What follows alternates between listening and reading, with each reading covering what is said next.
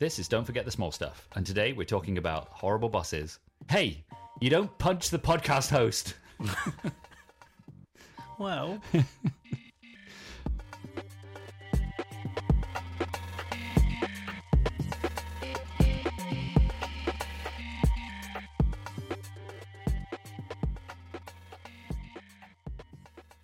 Welcome to Don't Forget the Small Stuff, the podcast that celebrates the overlooked and forgotten little moments in films. I'm Jess, and with me today is Andy. hey, I'm back. Hello.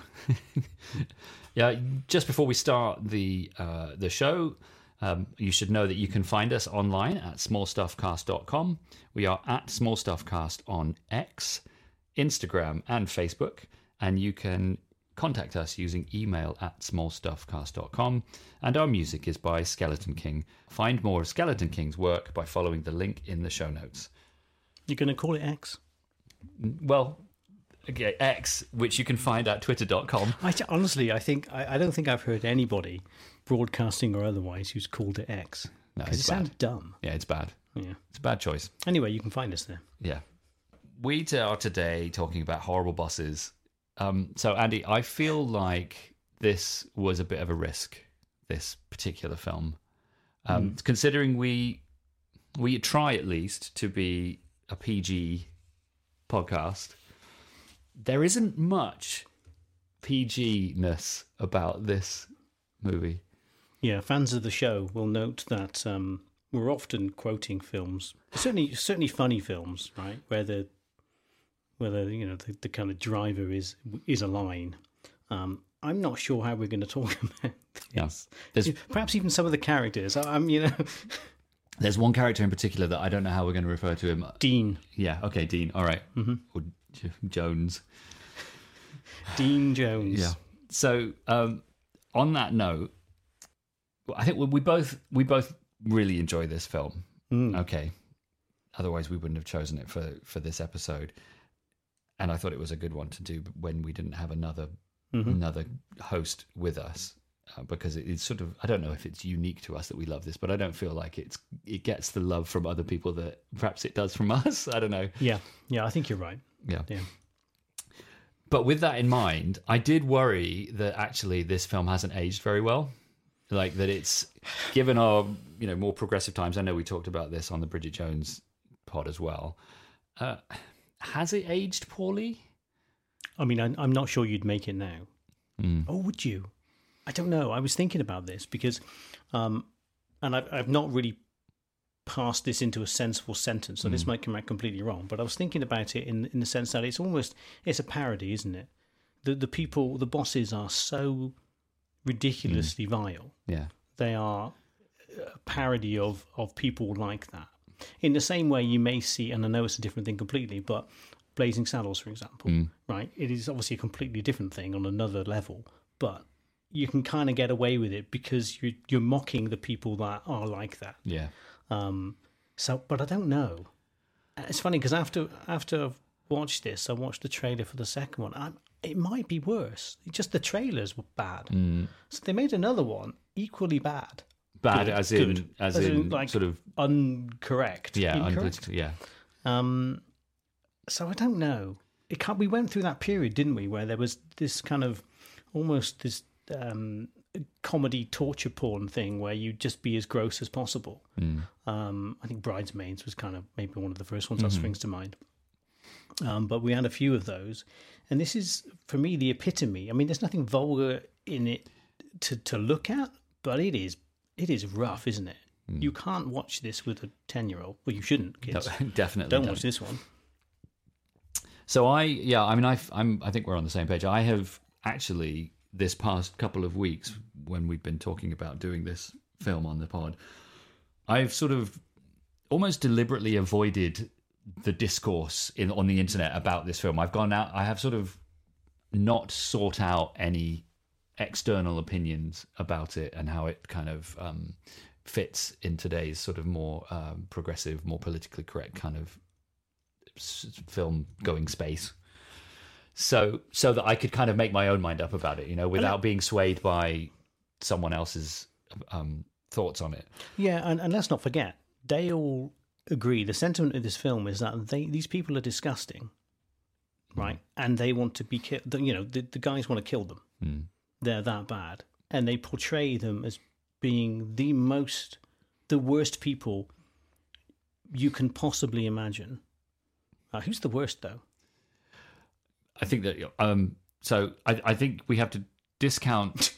I, I think in, t- in terms of who's the worst, I think we discount Julia because her situation is like you could almost potentially say it's a mental illness. Yes, I was I was going to make the same point. I think that is an illness. Yeah. Whereas um, Harken and Pellitt, um, I think Harken's the worst because he is well, he he is a murderer first of all.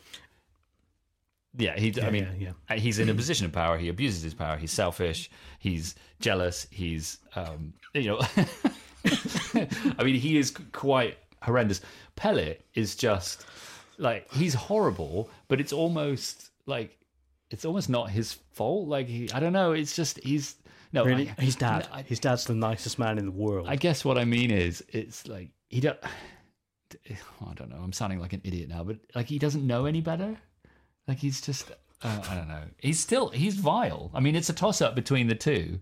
But Harken is calculated, whereas Pellitt is just a buffoon. Yeah, I think you're right. Harken is is using his position to manipulate others and you know his, to his own benefit. Yeah. Um, Pellitt is just a horrible person who's Mm. really only in it for himself. Yeah. and actually all he wants to do is get the money and spend it on um, nefarious pastimes. I Good. Harken, you are the worst. Yeah, you are the worst. Hmm. Um, I want to go back to briefly about how how it sort of aged and and how it kind of. So for me, there are two. I know we'll get onto the small stuff soon, but for me, there are two um, things that are more egregious than others. So when they go to the bar and they meet Dean Jones, that's not brilliant. It's it's almost like the scene in National Lampoon's Vacation where they find themselves in downtown St. Louis. Uh, it's not quite that bad, and obviously they know exactly what they're doing. The filmmakers know what they're doing, and they play up on it, and they play up on Kurt being an absolute moron, thinking that he's like he's like down with the the people in the bar. Yeah, because Nick's kind of tempering it, isn't Yeah, he? Nick's kind yeah. of the you're being outrageous. Yeah. Yeah, this is a so- bad idea, what we're doing here. Yeah, yeah, and, and he's even reacting to the way the lines in which that, that Kurt is delivering, isn't he? To kind of to rein it in a little bit. Yeah. But you're right, it is borderline, isn't it? But I think more more problematic is the portrayal of women in this film. Again, I've not I have not investigated what the general consensus of opinion on this is, but it's, this is just my take. There are three prominent female characters in the uh, movie. Um, one is an nymphomaniac. One is uh, seemingly cheating on her husband with anyone who happens to walk by, Mhm. and the other one is not in it enough to really, which is Stacy, you know, um, Dale's um, Yep. uh, fiance.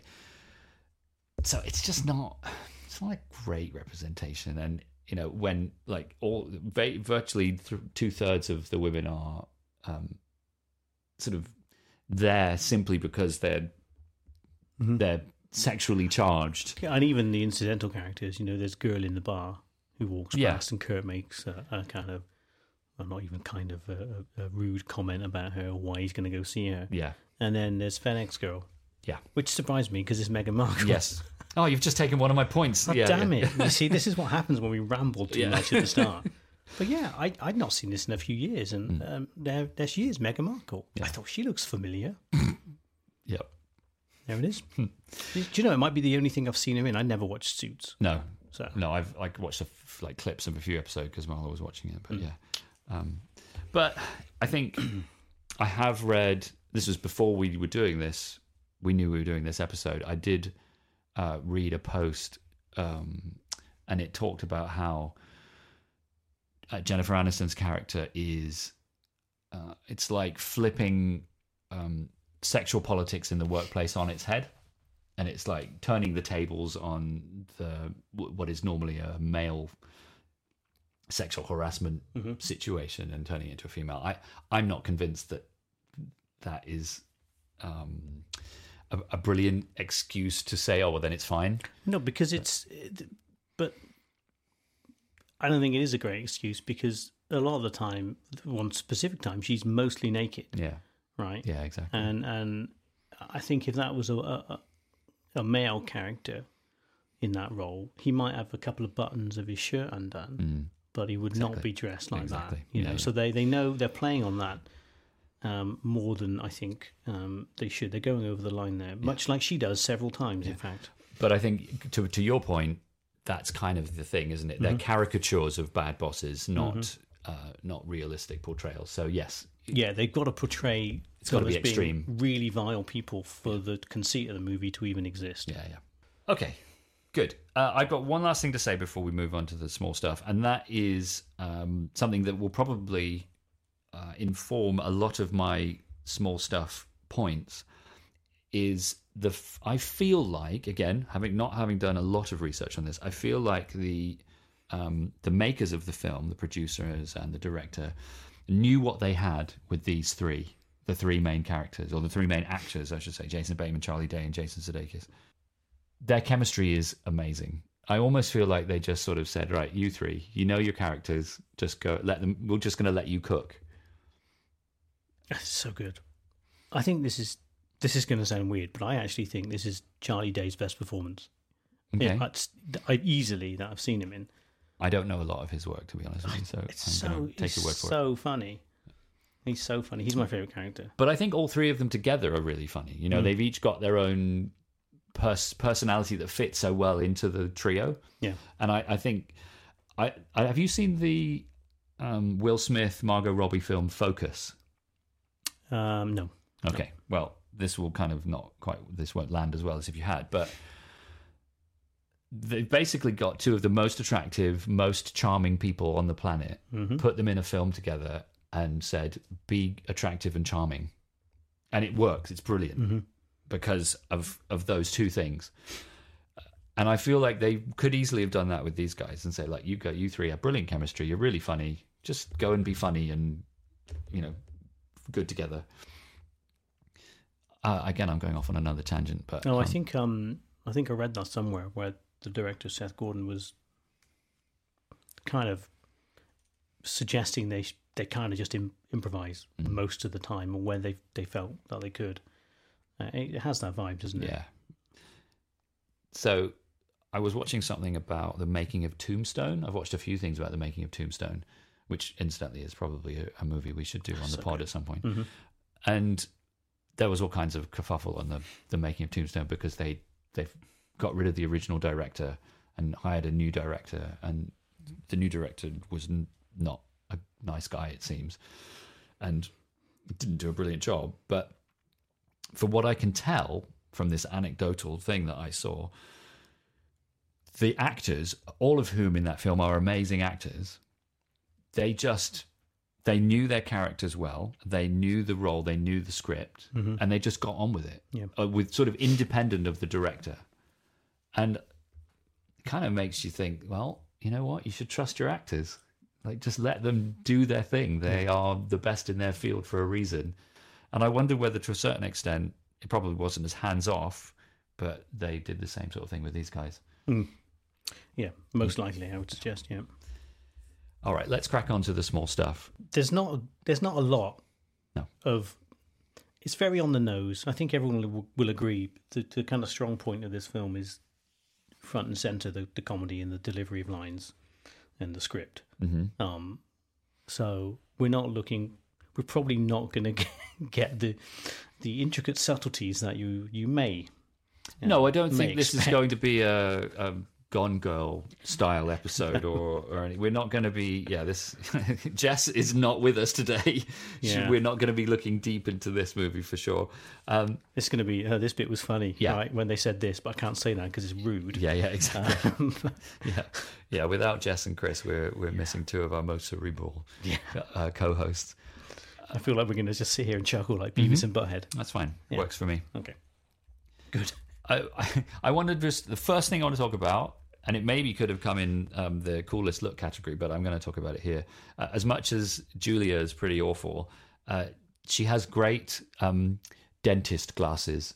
So like her Yeah. eyewear, eye protection, they're just a pair of Oakleys, but but clear lenses. It's funny. Um, I I think someone wrote something about that in the trivia on IMDb. It aren't they like some kind of um, bespoke fitted Oakley things? Probably. I, do you know what? I don't know. Let's just. They are cool. You're right. I like the idea that they they do like dentist glasses. Oakley make dentist glasses, just a set of M frames with Yeah. uh, clear clear glass in. Yep. So um, yeah, as much as probably we dislike Julia, uh, good, nice glasses. Mm-hmm. Uh, then we meet uh, the Pellitts, shall I say? So what's the what's the Pellitt senior's name? I've already forgotten. his- Jack. Jack, Jack Pellitt, Pellitt. Yeah, and Bobby. Um, I feel like Jack Pellitt is the kind of um, is it Wayne's World when um, was the, the chap at the gas station comes in and pumps Oh, some gas. yeah. Charlton Heston. yes. Yeah, he's kind of this hefty, weighty character who just immediately sort of chews up the screen, and he's like everyone. It's a gr- focus just gravitates towards him because Yeah. he's so good. Mm. Donald Sutherland is so good. Well, he. I mean, gravitas, gravity, and gravitas is the right word, right? Yeah. He's just got an on-screen presence with his voice and everything. Yeah. Yeah. And then he dies. Mhm. uh, but yeah, um, before that, we see Meghan Markle very. Pre- uh, not Meghan Markle. Is she Markle anymore? What is she? Meghan No, I, I'm Windsor? Not, I don't know. I'm not sure she changed it. I don't even know. I, I couldn't tell you what Harry. I could. Anyway, So we Who see knows? we see Megan. Yep. I mean, she's there specifically because she's cute. She's a cute FedEx girl, Hmm. and it works. She's very nice, very Mm-hmm. cute. Uh, but I want to just this is the first of what will be many. I like it when this person says this line. Mm-hmm. I love it. We first meet Bobby, and he he, he says, um, I don't know. He says something to Kurt about I'm a green belt, mother bleeper. and Kurt's like, what? Yeah, like it doesn't make any sense. Kurt Kurt's um, behavior towards Bobby, one of my highlights. That that, that very brief relationship where they're um, it- certainly when he's the boss, it's brilliant. But Bobby's such an idiot. He's trying. Oh, he's I'm a trying be green belt. Like it's not even that much of a flex. No, it's not. It's a green belt, and he does like some kind of martial arts kind of flex. As if he was going to have a fight. yeah, and he's like, "What?" Oh, brilliant. Excellent. All right, a little a little bit later than that, um, Pellitt, Jack Mm-hmm. Pellitt dies, Yeah. um, and you wanted to say a couple of things. Yeah, for, I think um, the the post funeral scene is is is is pretty much my favorite. Um, I might say that several times. Mm-hmm. So, Kurt walks in and, and Bobby rolls his chair back and staring, staring at Jack. Sorry, at Kurt, like tapping his watch that he doesn't no, have on. yeah, tapping his naked arm. that he doesn't have on, saying that he's three hours late. What? Three hours late. What's the deal? I was at your father's funeral. Uh huh. Mm-hmm. Well, maybe that excuse would have flown when my dad was here, but I'm in charge now. That excuse wouldn't make any sense if your dad was still here. Whoa. In my office now. right? Because Kurt's at his dad's funeral. So Bob, Bobby is not at his dad's Yeah. funeral. I just and his, you know, and, and in the same way as he doesn't understand the martial arts flex, like his story is immediately debunked because it wouldn't make sense if Jack was alive. Like, that sort of thing would might fly when my if my dad was still alive. so yeah, the fact that he's three hours late, taps to his naked arm, and clearly wasn't his own at his own dad's funeral, and uh, yeah, Just it's, what a piece of work. yeah, really awful. Um, and then we see briefly, um, I think it's when he must have gone in. I mean, he calls him into his office, I think, and he's so. Oh, what a vile man! So he's at his dad's desk, and he's he's got some tape and written Bobby over over His- his, dad's, dad's yeah, name. yeah. So he hasn't even done that. He's basically just got tape. Is that important to him to immediately replace his dad's name? That his- such an amazing, tiny little piece of comedy. I think mm-hmm. that that you could completely miss, but it says so much about him. He's so detached from the fact that his dad's just died, mm-hmm. and he's just so utterly selfish that all he can think of is having his name on his Yeah. desk as quickly as possible. as quickly as possible, and so he just takes over his dad's nameplate. I mean, what? A, oh, Man. I mean, it just says everything you need to know about the character if we didn't already know it. You know, Yeah, yeah, and um, and then he stands up, and you see, you see the dragon on the back of his. oh, the dragon on his shirt. I've sort of I've tuned it out. Like I don't I don't even remember it. He it. has a dragon on the back of his red shirt as he stands up, moves out of his chair. Is it is it Alan Pardew esque? I wrote Alan Pardew down. That'll be a, that won't mean anything to anybody listening. So good. Um, but it's uh, again a, in, in a bit of background reading. He, it, they wanted the I think maybe Colin Farrell wanted the the character to be into like Chinese dragons Mm-hmm. or something, and you see quite a lot of that kind of um, imagery in his. He has nunchucks later on. Yeah, yeah. Um, and the fact he's wearing a shirt with a like a dress shirt with a Chinese dragon on the back, just it's perfect. It's perfect for that character. Yeah. Good. Ah, Bobby.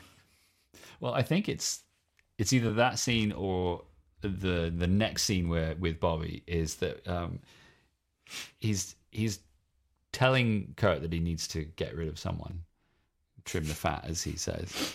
Uh, Literally sack the fat people. Yeah, yeah.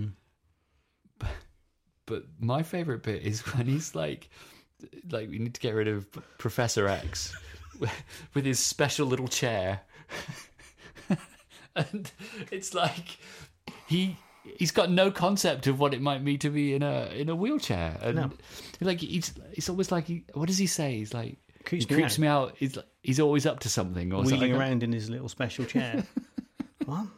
They really lay it on thick with Bobby, don't they? I mean, he is a piece of work. Mm-hmm. I mean, they all are, but and actually, I think that's probably we discussed that earlier. I think it only really works because immediately it's obvious how vile these people are. Yeah. Um, in a very short space of time. Yeah. Speaking of, I think maybe you wanted to say something about the next scene with um, Julia. It's the line actually, and I, I forget exactly what. Isn't it where he sh- she shows um, Dale the photographs Okay, it's not the scene I was thinking of, but yeah, sure, go on. when when he goes on a little tirade about what this is what raping is? Yes. I love it. It's, it's What is that? Do you remember your first week here, Dale? When I changed the crown on your second bicuspid? Yeah. Well, I just uh, took a few pictures of the procedure, Oh my god. right? Oh no. Oh, You did all this while I was unconscious? mm-hmm, yep. Oh, that's my favorite. Rape. What? Rape, rape. That's a rape. This is what raping is. You you're a raper and you've raped me. That's a rape! Rape! Oh, just relax there, Jody. He shouts rape, Yeah, and this is what raping is, or something like that. And it's just, and he sort of screams rape as if he's like calling for help, almost. I just he he does slightly eccentric, manic shouting very well in this film. Hmm. And that, that's one of my favourites. So that's all that was. It was his delivery of that line, all those those series of lines makes me chuckle. So it's around that time when they start talking in the bar for the first time. Maybe it's actually just before you what you were just talking about, but they they start sort of speaking hypothetically about like their bosses not being alive anymore. Yeah. and Kurt says, um, "Justifiable homicide. That's a thing, right?" And this is where I'm gonna. This is probably something that I think comes up a lot during the film, and it's probably the thing that I, I it appeals to me the most after watching it more than a few times, because the big jokes are still funny. But once you've got used to the, the comedy of the big jokes, you kind of look past it and you look at the little things that are also funny. And this is where the writing comes in. And um, Nick just goes after Kurt says justifiable homicide. That's the thing, right? Nick goes. Nick goes. Can't wait to hear this. That's like You would? Yeah. It's not murder if it's justified. Justifiable homicide, that's a thing, right? I can't wait to hear this. If one evil person has to die for the greater good, so be it. Like he knows what's coming. yeah, yeah. Yeah. And, Yeah. and there are so many moments in the film where it's the line after the joke Mm-hmm. that is also a joke that because you're laughing at the previous thing, you kind of almost miss it the first time. Yeah, I think Nick is is is a great vehicle for that in this movie. He does it a couple of times. Mm-hmm. Uh, I've got one that I was going to shout out a bit later, but um, yeah, I think there's yeah the scene uh, in Kurt's apartment. They're playing some kind of Wii game. What Wii game are they Oh, I tried to find out. I'm not sure. Uh, I don't. It was weird. It was kind of like a soccer thing with goalies, and they were jumping up and down to Yeah. head balls and stuff. I, it might have been Wii Sports. I don't think so. Okay. Um, it's probably like carnival games or some such trash. Um, but yeah, I, I tried to find that out. I couldn't. Sorry, let you down. no, it's fine. But you are our video games uh, Mhm. correspondent, so I do like the way. By this time, kind of Dale's on board, right? yeah, He comes in with some energy and a bit of he's mystery. ready. Right, he's obviously um, he's he's come out of the um, that's what raping is scene, and he's he's got renewed vigor, and uh, he's all mysterious, like he's got it all sorted out. And I love the way he says, um, "I'll give you a call tomorrow and tell tell you where to meet me." And Kurt's like, "Well, can't you just tell us now?" And he, to to to save face, he continues to be mysterious in his delivery and says, "I don't have it all figured out yet." yeah. like, but it's just just Kurt's like deadpan. Well, just tell us now, man. Uh, it is so good. Uh, it's we're going to repeat ourselves, but again, it it's the the chemistry between them is so uh, so brilliant. Then uh, there is obviously a couple. We have the scene in the the travel inn where they meet the wet work guy. I recognise that guy from somewhere. Yeah, what's it? Is the Welsh actor? Can't remember it. I looked up his name and I couldn't even pronounce it. No, Johan Griffith or something like that. I'm saying it wrong. um, maybe I'm looking at IMDb as we talk. Um, it's not that important. I just No. I recognise him from somewhere else. I'm not sure where it was though. Uh, We don't need to talk about that scene. No, we do That's not. fine. But you wanted to say about the scene something about the scene that happens immediately after that, where they're in the car and Yep. they're trying to find a dangerous bar, and they speak to um, Gregory. Gregory. Um, it might be my favourite line of the movie. Hmm. I might have said that already, but I think this may be it. Um, so Kurt's idea is we'll just find some dangerous place, um, and he asks Gregory to find to like a dangerous bar or something, and and Gregory's. I'm reading it because I want to get this right. He says, "I'm afraid our listings are not organised by danger, sir." Deadpan. Yeah. Like if da- danger was ever a metric you could measure in any concept for any establishment, um, But he thinks on his feet. he does. He Like, starts talking about Like carjacks or something. I think yeah, it's yeah. a really good. You know, he comes through for them to a certain extent. yeah. And we do get um, uh, one of the Jason St- uh, Statham. Jason Statham. He's not in this movie. No. Um, Jason Bateman lines um, when he's talking about. So Kurt's revealing his plan to just go to a bar and find some guy. Or you know, if we go to a dodgy enough area, we're bound to find someone. Uh, and and Jason Bateman does not agree, and he's like, "I'd rather be peed on." Like, he's just mumbling in the background what he'd rather do than this, Um, which is very good. And then they, they talk about they they ask uh, Gregory what his real name is, and none of them. I think Jason Bateman gets it He right. gets it, Actually, yeah. yeah. The other two are just um, Joey Tribbiani in it, aren't they? Really? Yeah. They're just hamming it up on purpose, and then um, Kurt dismisses it. I'm going to call you Gregory. Yeah, because that that, that name's a It's a nightmare. Oh, this just reinforces for me. So we hit a montage where they're they're off getting the money, and then we see some of the little vignettes of what their bosses are doing. I think Harken's knocking through his office, and Mm-hmm. oh, it's vile. He's Yeah, yeah, like yeah. so proud of this double-sized office he's given himself. and uh, and Bobby looks like um, he's in a strip club, and he's got uh, like several women and, and things happening, and then it kind of pans out, and he he's in his office. Yeah, it's a good. brilliant. It's a good reveal yeah, it's really good because he- it's properly like he's in a club. yeah, yeah, yeah, Yeah. yeah. It's, It's just doing it with the with the blinds partially Oh, open. so bad. Oh, what a vile human being. Yeah. You can see why they wanted them dead. Yeah. So, um, as another example of a line that I love is uh, when this is later on. Um, they are. This is after the um, cocaine incident in Pellitt's house, and Is on. that the funniest bit? Oh, what when they drop the The, cocaine? the, the physical comedy of Yeah. that, that whole yeah, bit. and the the cloud of cocaine dust that Yeah. flies in the air after as it's dropped. Everything they're doing is making it worse.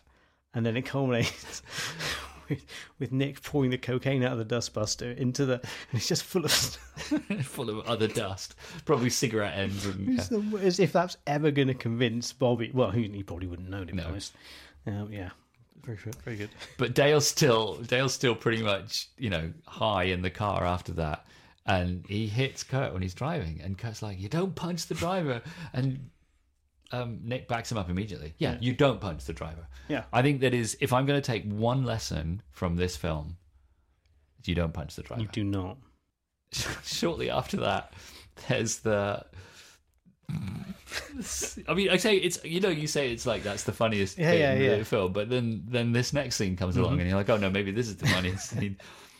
When um, we- just this film so stupid. yeah.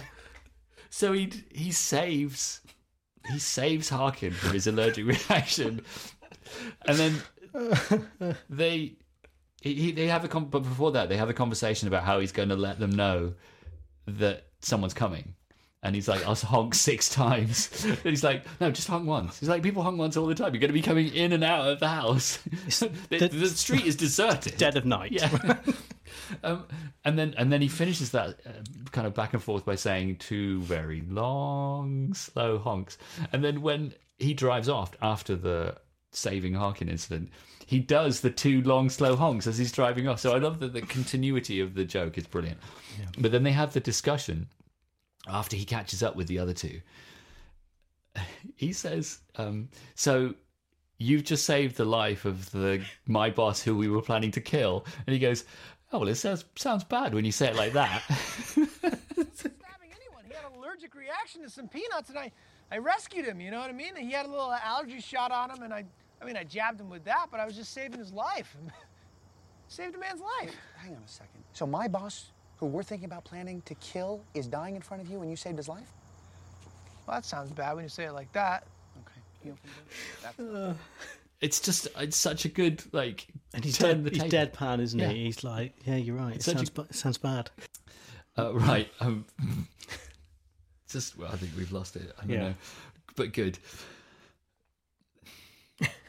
then they um, they get the good idea of the the peanuts and the the poison in the cocaine, um, and they go to the store, and it's the bit of the film that when I first watched it, I remembered the most and remembered thinking it was the funniest. When they leave the car the parking lot the car park and they just they just keep driving into each other in funny arcs and funny turns. And this thing that had been up until this point really cool because there's Yeah. a slow mo of them walking through the store and buying all the all the stuff. Mm-hmm. And then it finishes with these absolute imbeciles because ultimately that's what they are. Yeah.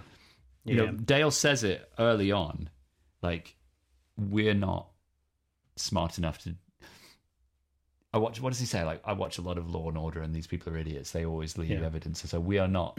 We're not murderers. We're not smart enough to do this. We need to hire someone to do it. Mm-hmm. And then when they decide to do it themselves, they prove his point that they are absolute buffoons. Mm-hmm. And the car shenanigans is is a part of it. It's very well orchestrated, actually, Yeah. because you know we see it from above. Yeah, It's actually quite hard to do, I'd imagine. Hmm. Um, they'd have to choreograph it. yeah, like you yeah, said. yeah, yeah.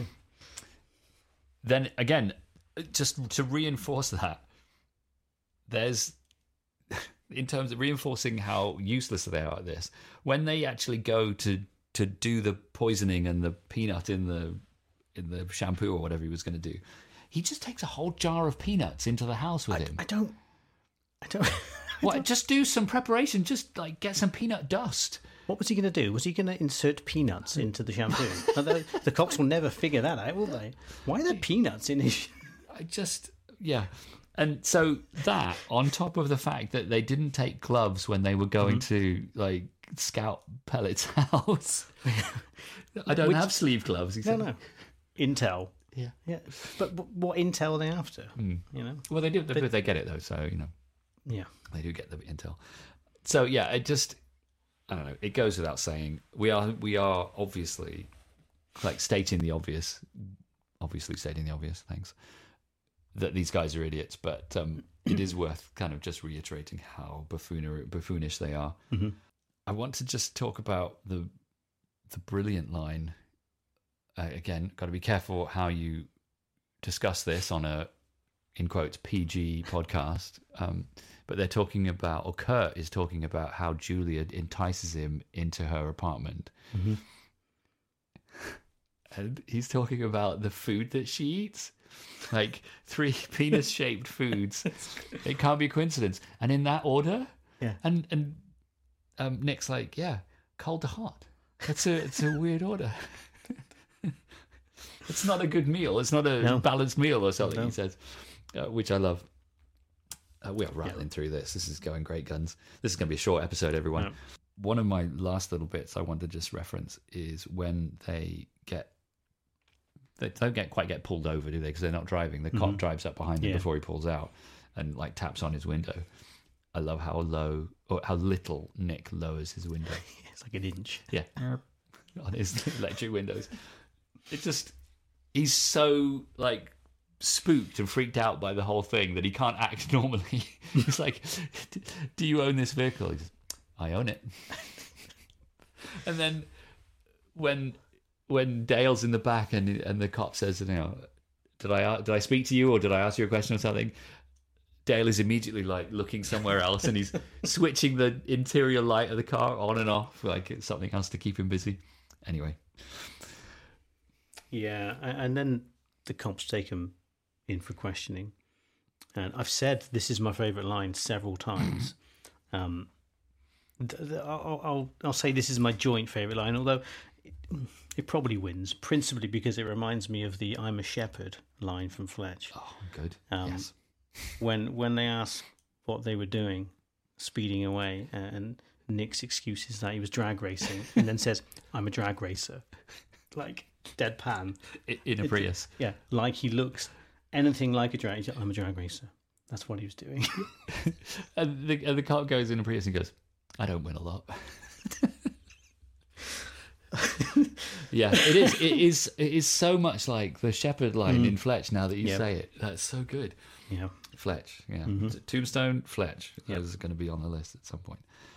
So I'm going to finish off the small stuff with one more thing, and it again is a so almost a deadpan delivery of a line while something else ridiculous is happening that's taking your attention away. I think it's when Dale is speaking to Julia on the phone, and just before Harken basically attacks them in his car, and they've already decided that they need to leave. They need to either move to Mexico or Canada. And they, they've ruled out Mexico because Dale can't handle the heat or the food or Yeah. anything. And so, kind of clearly unspoken, they've decided it's Canada. And Nick, Nick goes, "We're gonna have to buy coats. We're gonna have to learn hockey." and mean, it's just it- such a throwaway line because we are now thinking about what Dale is having to do on the phone with um, Julia, and yet he's still telling jokes. Mm-hmm. And I guess for me, it's quite a nice way to round off the small stuff because that's ultimately where the small stuff, the, the genius of this film is, is in the writing. Mm-hmm. I mean, obviously, we've talked about the chemistry of the three, and without that, it's it's much less of a film. But as a re, in terms of rewatchability, I think the writing just takes it over the edge. It's Yeah. so good. I mean, I, I watched this one and a half times. And the second time I was sketching through, just looking at the scenes I wanted to just check a few things out on. Yeah. And I was laughing as hard as I did the first time round. Yeah. Just watching, even at, even you know, in without the context of watching the scenes Mm-hmm. before or the scenes after, just just the little vignettes of of a scene. It's just it's so good. I mean, I've had as much fun like talking about the the jokes now as as I did the first Yeah. time I sort of I saw mean- it. So I, I snorted. Mean, you know, and I apologise for that. All right, listen, we'll take a break and we'll come back for the categories in a sec.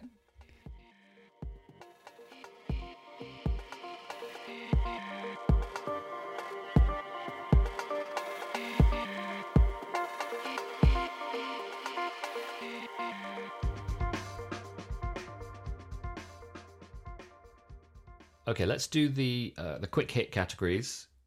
uh, it's very exciting because there were binoculars. There were two. Yep. Um, and it's a little bit of an in between because it wasn't two ovals, but it also wasn't a circle as No, it, it it- kind it's of a long oval, isn't yeah, it it? was slightly blurred at the edges, Yeah. with the, suggesting it was large. You know what I mean? It's kind of expanding ovals at the end. Yeah. Can I just point out that both times they were used to look at butts, Yeah. Which seems appropriate. Yeah. Well, it's it's Kurt, obviously. So, Mm-hmm. um, so yeah, I'm going to say they they tried, but didn't quite You- get it and- right. And I think that the, the binocular usage, actually, the second one when he's he's looking at Julia, he's he's far too close. That's Mm. that's not. No? That doesn't check out for me. He's too close for that view we see through Okay. the yeah. Anyway, right, so a little bit of a miss yeah, on yeah, that part. yeah. Uh, backhanded spit wipes. I don't think there were any. I would yeah, I would have bet money on something happening around Charlie. Sorry, Charlie Dale, Dale, with the cocaine. Yeah. I d- no, No. nothing. Okay. Bad ways to die. So there are two deaths. Both Pellitts die. Yeah. Uh, Pellitt Senior dies of a heart attack. They said his heart exploded like a water balloon.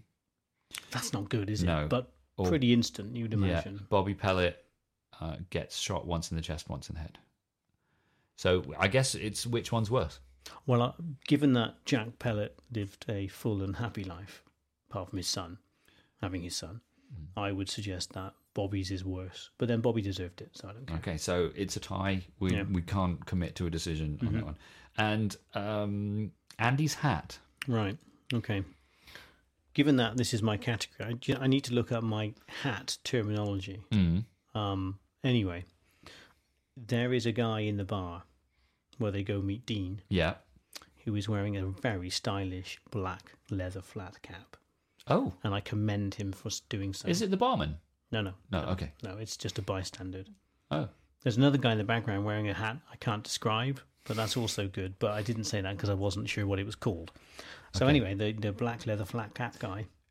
he Kudos gets your to you. vote. Yeah, yeah, so it's I didn't. I didn't. For some reason, I didn't think to look for hats in that scene. The only hat that I had written down was Meghan Markle's FedEx cap. Mm-hmm. But I think you. I think you. Other than that's you- attached to Meghan Markle, I think Yeah. mine wins. Yeah. No, I think you're right. All right. Let's move to audio corner. You got any nominees? I've got one. Oh, okay. Well, one nominee and one winner. Okay. Uh, if you have one, hmm uh, and it's it's very cool. So it's when they're going just the the people are converging for the wet work scene in the in the, ho- the motel hotel Yeah. whatever it's called. Travel. It's called the uh, Travel Inn. I Thank believe. you, thank you. Uh, Nick, we follow Nick. There's some kind of slow rock music going on Mm-hmm. as he's walking towards the door, and when he knocks, he knocks five times. Perfect time with the music. Oh, It's really cool. Go watch it because it's cool. Yeah. it's really cool. He knocks five times and it hits exactly with the, the beat of the tune. I don't know whether they did it on purpose. I, I find it hard so. To believe that they didn't, but it's so incidental that maybe. You know what this reminds me of a little bit? I know we're going off on a, a bit of a tangent again, but um, you know, we talked about when way back when we did um, another Jason Bateman film, we did uh, Game Night, and I talked about how like the production or the the cinematography of that film didn't need to be as good as it as it is. They really took extra care with some of the scenes. Yep. Um, I feel like that sort of falls into that category a little bit, doesn't Yeah, it? It's yeah. like they didn't have to do that timing, No, but they did, and that's great. yeah, I, it's it's it's well worth a quick scan through just to see it. It's, Hmm. it's really cool. Uh, Right. So that's is that your nominee or your That's winner? my nominee and winner. Oh, okay, That's it. right. Uh, well, I'm going to mention a couple of line deliveries. Um, one is, "I am the one they call Dale." Yeah. Are you Dale? I am the one they call Dale. Please come in. it's just so brilliant. They're trying to be all mysterious and sort of. Anyway, um, then also uh, when they are talking in the back of the police car, and Nick realizes they should not be talking about this stuff and starts going caca, caca. and then they all start doing They it. They just look absolutely insane, Yeah, don't they? It's brilliant. it's really good. Uh, I feel like a car comes from somewhere else, but I can't think where it is at the moment. But my winner is uh, when I think it's when Stacy goes to visit Dale in the dental practice. Mm-hmm. There is a Hammond organ version of "Crazy" by Yes, Gnarls there is. Barkley There is. playing. Yeah. So, so sweet of you, Julia. Oh, please, come on, Stacy. It's my pleasure. You're part of the family now.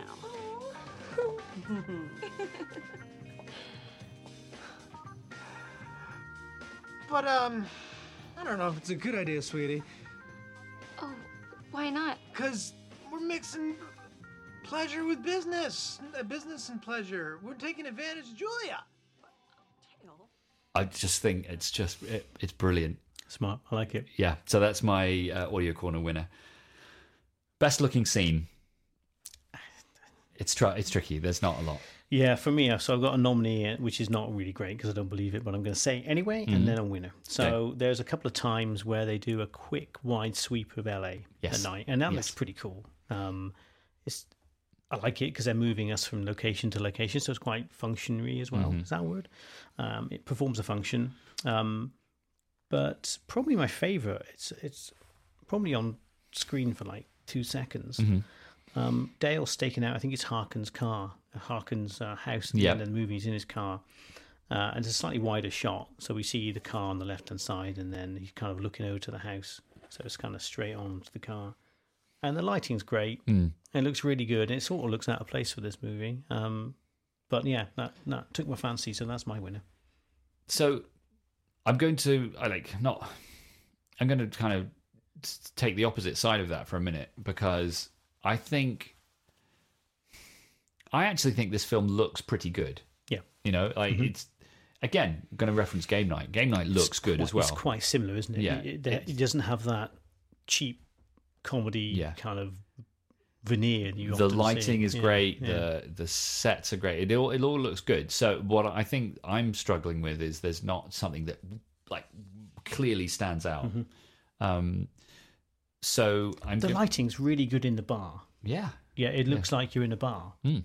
Which I mean, you probably are, but it's lit in a way that makes you believe you're actually. I think there. all the locations look look great. You know, they've yeah. So I want to mention. Um, so actually, my a couple of my best looking scenes are more to do with how they're shot rather than what was shot.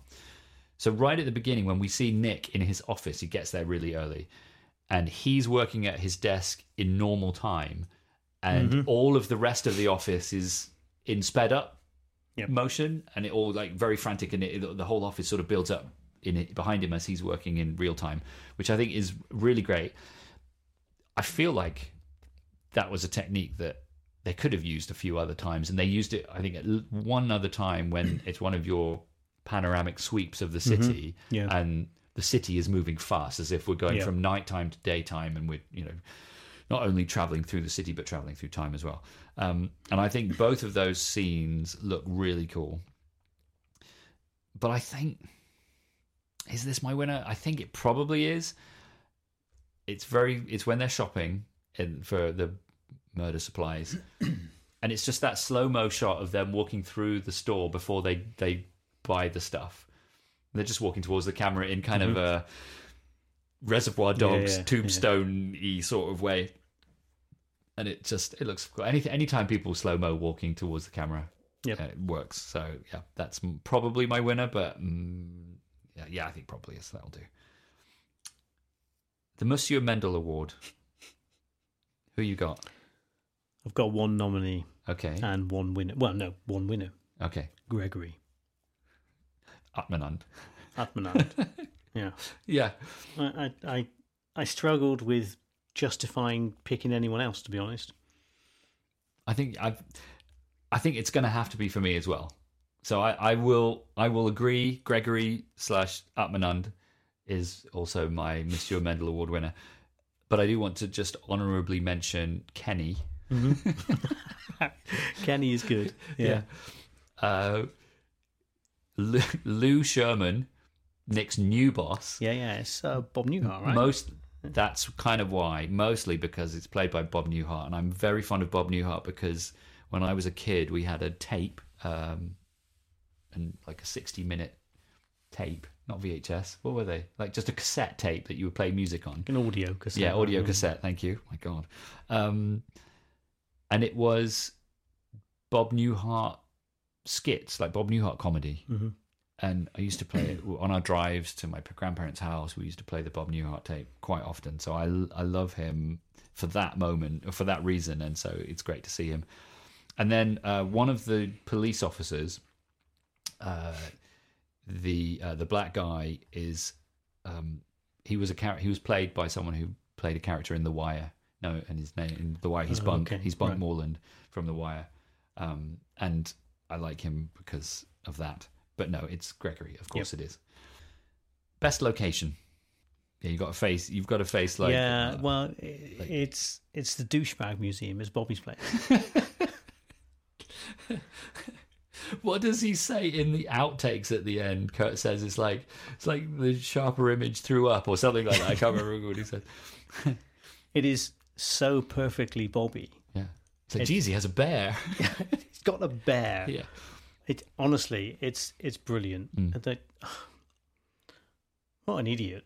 We've said how bad Bobby is enough, and I think all it does it just amplifies his status as as just a vile, the vile most man. selfish, like vile man. Yeah. the bear. Just yeah, so yeah, it's it's the douchebag museum. That's yeah. Bobby's I, place. I kind of I I couldn't write it. I couldn't write it in my notes as one of my nominees because it's so objectionable. It's so awful. Like I couldn't bring myself to include it. Mm-hmm. But you're probably right. Like I want to mention both of the bars that they go to. So their regular bar looks like a great place. Mm-hmm. Yep. I could hang out there. It would be Mhm. it would be good. Uh, and I also yeah, and the the other bar, the um the dangerous bar, Mhm. if you like, is pretty cool too. Uh, also, the proprietor of the dangerous bar is also in the Wire. He Ah. plays Cutty in the Wire. Okay. But anyway, um, but I'm gonna say I'm also gonna say Pellitt's house, but actually not his house. I'm gonna say the street that he lives on. So Mm-hmm. when they first pull up to his house, it's on a really kind of nice leafy lane Mm-hmm. and the front of the house looks quite cool and modern and so i'm going to say the the like the street that bobby Pellitt lives on interestingly later on in the film they have a shot of them well one of them outside and it's in a different street it looks different from when they drive up the first time Hmm. um, so i think it must be a, a location continuity problem but yeah but that first time we see Pellitt street i really like it so that's my winner Okay. the Vince Fontaine Award.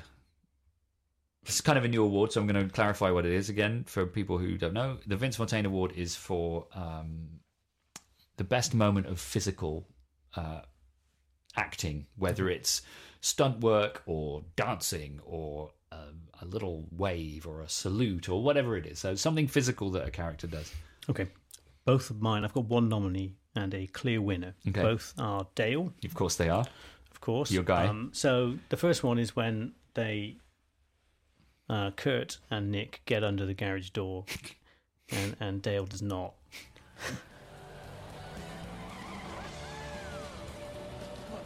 Come on, Dale, Dale, Dale.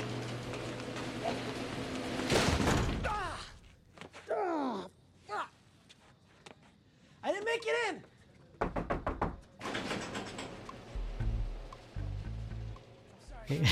He slides and then hits it quite hard.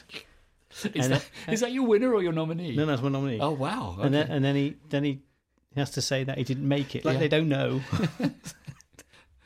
Oh, it's so so good. that's very funny. But my favourite one, and it's it's brilliant.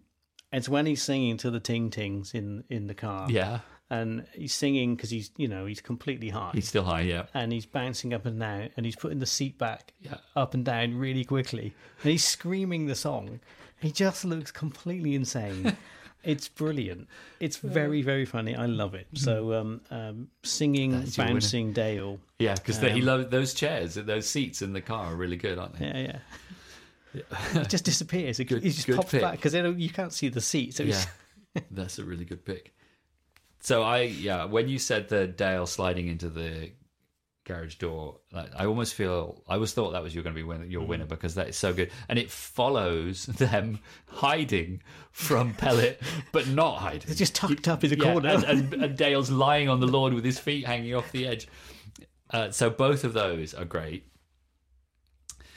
I love it when they are in the travel inn and they're waiting for the wet work guy to show up, and he he knocks at the door or whatever he does, and Dale and Kurt are so pumped up. they, they look at each other and they, they try and like almost do like a little high five or something, but they they're so all like worked up. It's so good. I think that's really funny. But my winner is the beginning of that scene where you talked about him knocking on the door in time with the music. Yeah. But Dale opens the door and he's still got the chain on it, and he uh, what he's asking whether he was followed or stuff like that, and then like almost out of nowhere, Nick thrusts his arm through the gap in the door and grabs Dale by the neck. and it's just it was so out of the blue and like Yeah. like well, that's what you get and the, so that's my winner is the Nick strangling Dale through the motel door. It. Excellent. Uh, right, what souvenir would you take from this film? And Once again, I have high expectations Oh, I'm from you on this torn. I'm torn. I've already mentioned my nomination. It was going to be my winner, but um, the the nameplate with Bobby Mhm. on it that was uh, that was going to be my winner. Yeah. Uh, I'm going a little more. Uh, I'm going a bit larger this time. Okay. Uh, unfortunately, it is also Bobby's. Um, I'm going for the the picture he's got on his wall. of Bobby. It says Bobby, and Yes. he's got nunchucks. Yeah, yeah, and it's Uh, all it's like Oriental, yeah, yeah. right? Chinese writing mean, and stuff. Perfect. He's just the worst person, and I love that for it. He Yeah, just okay. Literally, he's got himself and his name. I mean, what a great thing to have on the wall in your movie memorabilia I, mean, I, room. pro- I probably would buy a print of that. I mean, my wife would not let have me it hang your it anywhere. Have it as your phone phone screensaver. I could do that, like he did it on his, didn't he? he Listen, here's what you do. Next time you get a Cassettify case yeah. for your phone. Sorry, is it Casetify or Cassettify? well, I, can say never- Cassettify because it annoys my daughter, Okay. but I think it's Casetify. Casetify. Next time you get a Casetify case for your phone, it's going to be. See if you can get that Bobby. I'm sure I could, I could. It's almost worth opening an Etsy shop just to create it. Yeah. Anyway, So that's your winner. okay. You- yeah, yeah, yeah. I love Good. it. Yeah. So I'm I'm a little bit torn. I've got three options, and I still haven't fully decided which one I want to go for. Uh, I, I like the the rock key thingy Mhm. that. Um, I mean, I know you can those are a thing, and you can buy them and whatever. But I would specifically want the one that is broken, broken, yeah, yeah. because because Kurt threw it at the window. Um, I'm thinking also maybe uh, Harken's allergy pen, Mm-hmm. the used I used allergy pen. You'd have to put it in a case. You wouldn't want people touching that, right? Well, yeah, it's still a movie prop, but yeah, Yeah. yeah, yeah. Uh, and then I also have um, Bobby Pellitt's desk sign, his name plate. If I had a desk where I needed a plate, I would, I would get that. I kind of think that that's my winner. I think Bobby it. Pellitt on my desk, Yeah. even though that's not my name. Clearly, So yeah, I'm going to go for seeing as you said it, but Mm-hmm. you've gone for something else. I'll pick up. I'll pick it up where you drop it. I'll Yeah. go with Bobby Pellitt's uh, desk sign. that's an admirable choice. Yeah. All right, the Call Me Bronco coolest look in the film. What you got? I don't even like it, but I've, I've got to say, I've got to say, it's, it's the Bobby show for me. Bobby's red shirt with the dragon on the back. It's so bad. So you know what's funny is it's not even on my radar, and I don't even have. I don't think I can picture it because I haven't clocked it. Once this is done, I'll, I'll, cook up the scene on Yeah. on, on Prime. You can see it. It's it's incredibly terrible. Okay, Uh, and for that, I, I give it um, my full recognition. that's your pick for the coolest. Well, you know, I could say Dr. Julia's outfit when she's not wearing Yeah, almost okay. anything. yeah, I try not to be crass. no, fair enough. Um, I, yeah, I think so. I think part of the problem with this category or this film is that the three main characters are just normal dudes, so they're not going to wear anything particularly cool. Although one of one of mine is, um,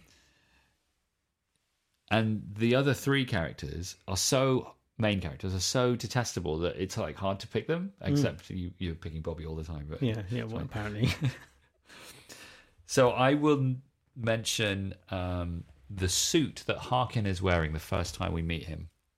It's it's a really we haven't even talked about the scene when he makes Nick drink the scotch. so good. The, you imagine drinking that drinking that scotch at half past eight in the morning. Quarter past eight. Oh god! Oh, he's, he's so he's so horrible. Yeah, they do such a good job of portraying how just despicable he is. So he's wearing it's like a dark suit with white pinstripes. Yeah. and he's got purple tie, purple whatever it's called, like handkerchief or pocket yeah. square or whatever it is. And he just looks, it just looks smart. It's very It just looks good. Yeah. Um, it's just just a horrible person wearing Mhm. it. The other two are Dale. He wears. Uh, when he goes to get the money out from the, the ATM, he's got a hoodie and sunglasses on, And like nice. he's about to rob the place. Mm, But Not he looks quite- legitimately take money out of his own account. yeah, but he looks quite cool. but I think again, I'm I'm going to go with Dale when when they go shopping for the murder supplies. He's got a. I think I'm a sucker for a light blue t-shirt. Okay. He's got a really nice light blue t-shirt with a with a, a like a check flannel over the top, and it just looks comfortable. It just looks like it's like I would wear that. I would like to wear that. I think I could pull it off. Mhm. So that's what I'm going for. I'm going for Dale's check shirt and blue light blue t-shirt. Good. And let's finish, as we always do, with closing credit. Well, this is uh, quite an interesting one for me um, because if you go down the list of um, credited people, they're, they're really not very interesting. Um, but actually, I saw this when the movie rolled, so I was looking at the um, looking at the credits, and I saw a character, or rather, a, a real person's name who's playing a character. Uh, I was like, "Is that him?" it's a chap called Steve Wiebe. Steve He plays Thomas, head of security. Yep. Right. So he's the guy they that uh, Nick talks to initially. Right at the beginning. You better hurry. better hurry, Nick, or something. He says. So Steve Wiebe was uh, most famously, um, in, in- well, for me, was um, the person uh, that Twin Galaxies, which is a, a video game record-keeping uh, establishment in the US, they they recognised him as being the first person to ever score million over a million points on Donkey Kong, the arcade machine. Oh my god! Um, he's turns out he's been in four films. I've seen them all. Weirdly, so horrible bosses, Four Christmases, Pixels, and The King of Kong, which is the documentary about his rivalry with a chap called Billy Mitchell, Huh. where they were backwards and forwarding with uh, the the high scores on Donkey Kong. Um, so yeah, Steve Wiebe, really weird. Don't know why he's in this. That's But- amazing. But there he is. And he plays. What was his name? Tom. Thomas, Thomas head of security. But you should go watch King of Kong. Mm. It's real good. Okay, good recommendation. Hmm. Thank you. Uh, good. So I think that's going to do it for this episode. Mm-hmm. so next time, I'm not going to say we're going to do Ready Player One because we're not. We are not going to do Ready Player One next. Uh, like, honestly, I keep saying this every episode. Maddie is the busiest, busiest person I know, and getting a time to do an episode with Mads is almost impossible. But we have to do Ready Player One with Maddie because it's a- an important film. So for for them, so we will be doing The Fugitive with Chris, and uh, but I do want to just say uh, a quick mention to listener Clint, who is really looking forward to Ready Player One. Clint, we will do it. I promise. Uh, just just It's going to be a long time. one, right? When we do that. What Ready Player One? Yeah. because it's all small stuff. Yeah. yeah, probably. Yeah. Uh, but it'll be good. But yeah. Yeah. so we're going to be doing the Fugitive next time. Maybe give it a watch if you want to follow along, but don't forget the small stuff.